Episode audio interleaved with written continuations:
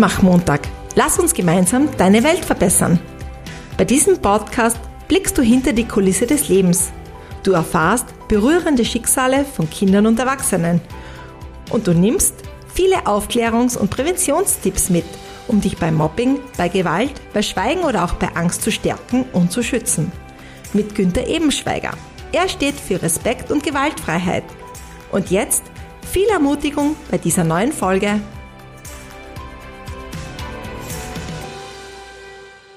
Zu dieser Folge wieder ein herzliches Servus von mir zum Mutmach-Montag. Lass uns gemeinsam deine Welt verbessern. Ein wichtiges Thema für mich, sogar ein sehr wichtiges, das ich dir in dieser Folge beantworte, ist, Eltern sind das eigentliche Bollwerk gegen Mobbing. Liebe Mama, lieber Papa, die heutige 30. Folge meines Podcasts ist ganz dir gewidmet, denn du als Mama, als Papa Du bist das Bollwerk gegen das Gewaltphänomen Mobbing und nicht der Kindergarten oder die Schule. Dort entsteht zwar Mobbing durch den Zwangskontext, also in einer Peer Group, in der hierarchische Strukturen entstehen oder schon vorhanden sind, aber durch Erwachsene, konkret eben durch Elementar- oder durch Pädagoginnen, eine nur eingeschränkte Kontrolle stattfinden kann. Die Auflösung dazu gibt's dann in der nächsten Folge. Bitte sei mir nicht böse, aber ich werde zum Schutz der Kinder vor diesem Gewaltphänomen nach dem Motto, es spielt keine Rolle, ob du mich magst oder nicht, ziemlich direkt werden. Das ist keinesfalls als Vorwurf gemeint, ist aber erforderlich, um dich emotional zu berühren, dich zum Nachdenken und zu einem Verhalten zu bringen, das dein Kind besser vor sehr viel Leid, Ängsten, Einsamkeit, Hilflosigkeit, Ohnmacht und Trauma schützt. Wie aus Forschungen hervorgeht, richtet Mobbing bereits nach sieben bis zehn Tagen beim Opfer erheblichen Schaden an. Das Selbstwertgefühl wird massiv beeinträchtigt, das Opfer schämt sich und fühlt sich schuldig, dass gerade ihm das passiert. Und daher reagieren Opfer in der Regel so, dass sie selbst in einem schlechten Licht erscheinen lässt, aggressiv, reizbar oder sehr defensiv, ausweichend und anderes mehr. Insbesondere, da das Opfer ja nie weiß, wann der nächste Angriff stattfindet, ist es ständig im Stress, während die MopperInnen gemütlich den geeigneten Zeitpunkt für die nächste Attacke zu ihren Gunsten planen und durchführen können. So wird oft interpretiert, das Opfer sei selbst schuld, würde sowieso negativ auffallen und nicht selten werden Opfer und MopperInnen verwechselt. Ich beginne daher bei den Kleinkindern, denen du, so hoffe ich doch, auch lehrst, dass es Regeln gibt. Wenn du deinem Kind Regeln vermittelst, wird es, weil es Hilfe von dir erbittet oder dir sagen will, dass andere Kinder diese Regeln nicht einhalten, dir Situationen oder Verhalten von anderen Kindern erzählen. Vielleicht sagst du jetzt schon, mein Kind betzt. In meiner 29. Folge habe ich Betzen gut beschrieben und in diesem Alter betzen Kinder nicht, sondern wollen, dass deine Regeln auch von anderen eingehalten werden oder bitten dich tatsächlich um Hilfe. Wenn du deinem Kind jetzt nicht hilfst oder zumindest fragst, warum erzählst du mir das, beziehungsweise was wünschst du dir von mir oder es sogar als Betze bezeichnest oder eventuell sogar mit ihm schimpfst, lernt dein Kind, dass es von dir keine Hilfe als Erwachsener bekommt und wird daher in Zukunft seine Erzählung bei sich behalten. Das heißt, du bekommst vermutlich weniger Informationen, auch wenn diese wichtig wären. Der nächste Punkt ist, wie reagierst du, wenn, na sagen wir jetzt mal, dein Kind von einem anderen Kind geschupft, beleidigt, geschlagen oder sogar verletzt wirst? Wenn du sehr emotional reagierst, was durchaus verständlich ist, dann tust du in dieser Phase unter Umständen auch Dinge, also du setzt Reaktionen, die vielleicht auch dir, zumindest aber deinem Kind schaden können und werden. Insbesondere deshalb, weil dein Kind durch deine Veröffentlichung jetzt tatsächlich von anderen Kindern als Betze bezeichnet, gemieden oder sogar ausgeschlossen wird. Wenn du mit deiner Reaktion, also deine Wut, deinen Zorn, deine Frustration, deinen Stress über dein Kind entsorgst, wird sich auch hier dein Kind davor hüten, dir etwas anzuvertrauen, wenn es damit rechnen muss, dass die Situation öffentlich wird und dein Kind die Souveränität in der Peer also im Kindergarten oder in der Klasse verliert.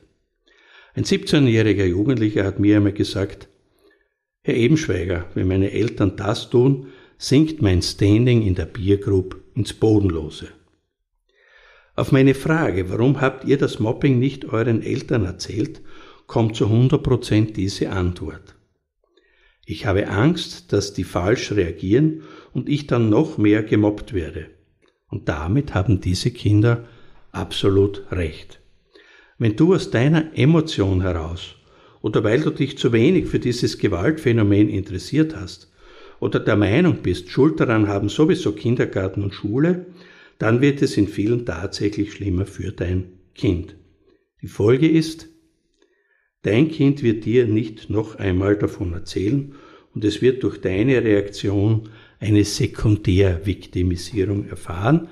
Das bedeutet, es wurde als Opfer durch dich noch einmal zum Opfer.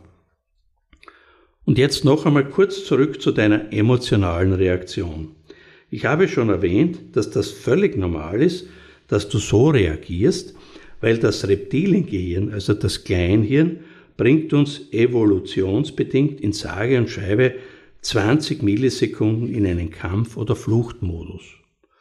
Und du bist jetzt in einem Kampfmodus und bist jetzt, wir sagen dazu Generationengrenze, selbst für deine Emotionen verantwortlich. Also bitte ich dich, mache jetzt mal eine Pause, also setz dich hin, geh sporteln, schrei laut in den Wald oder gegen den Himmel aber du bitte jetzt gerade nicht, womit du deinem Kind einen weiteren Schaden zufügst. Und jetzt gehen wir mal davon aus, dass du deinem Kind zuhörst, wenn es dich braucht. Und wir gehen davon aus, dass du deine Emotionen im Griff hast. Und wir gehen auch davon aus, dass du keinen Schuldigen, sondern Lösungen für dein Kind suchst.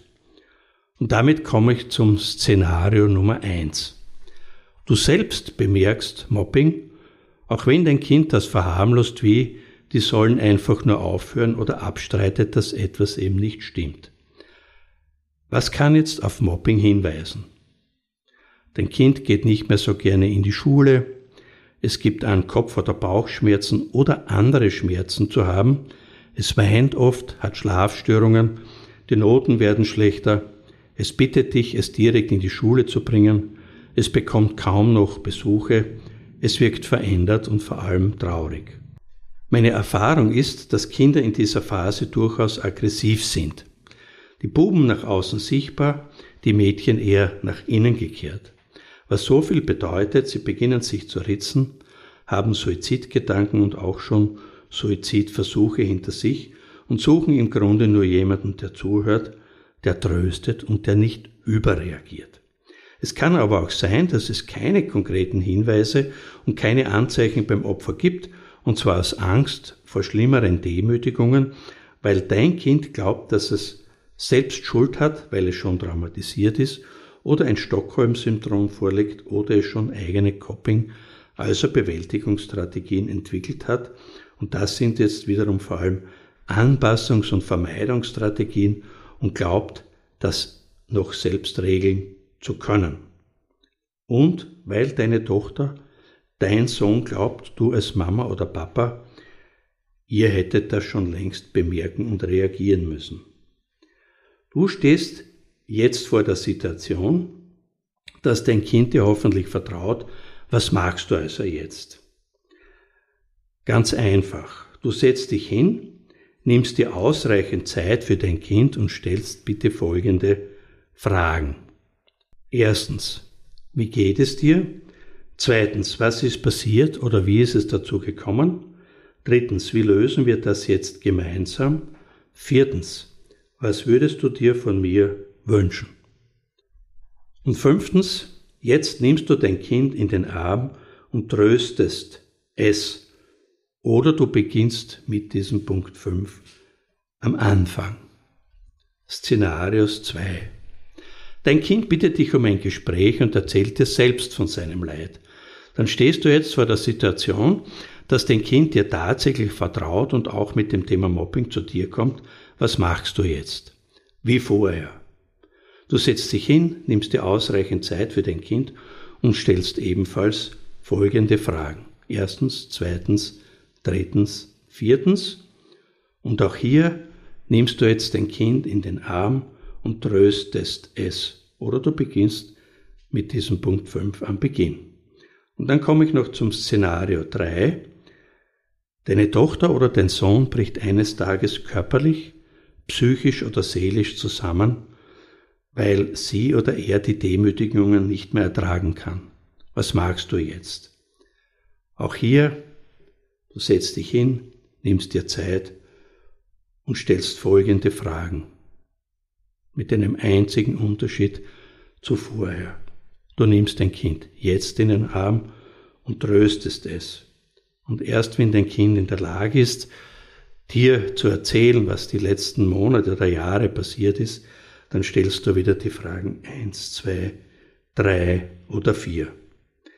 Diese drei Szenarien funktionieren aber nur in Familien, die ihr Kind wertschätzen, wo in der Familie Kindorientierung und das Aktivitätsniveau hoch sind wo es Anerkennung und Respekt gibt, wo Erziehung nicht durch Gewalt ersetzt wird und wo partizipativ, also gemeinsam, Regeln und Konsequenzen verhandelt werden.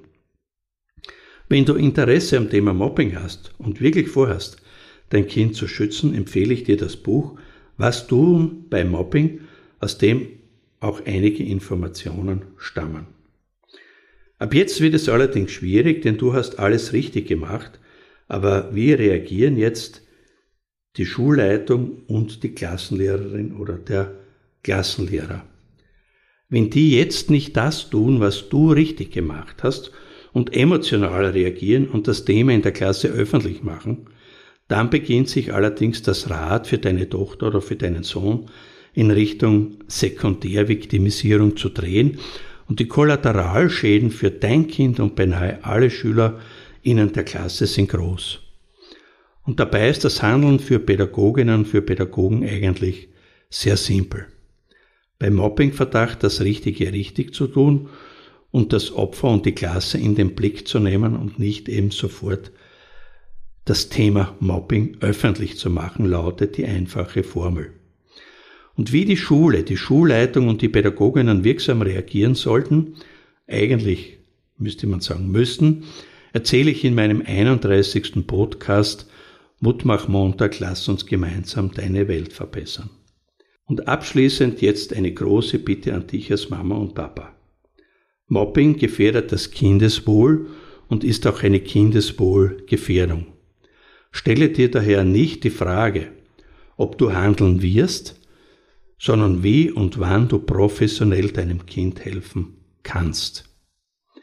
Wenn du als Mama oder Papa noch Fragen zu den Themen Erziehung, Mobbing, Umgang mit Gewalt hast oder eine persönliche Beratung wünscht, dann melde dich gerne wieder persönlich über www.mutmachmontag.at oder schreibe mir direkt ein Mail über podcast.ebenschweiger.at oder kontaktiere mich über WhatsApp, Facebook oder LinkedIn.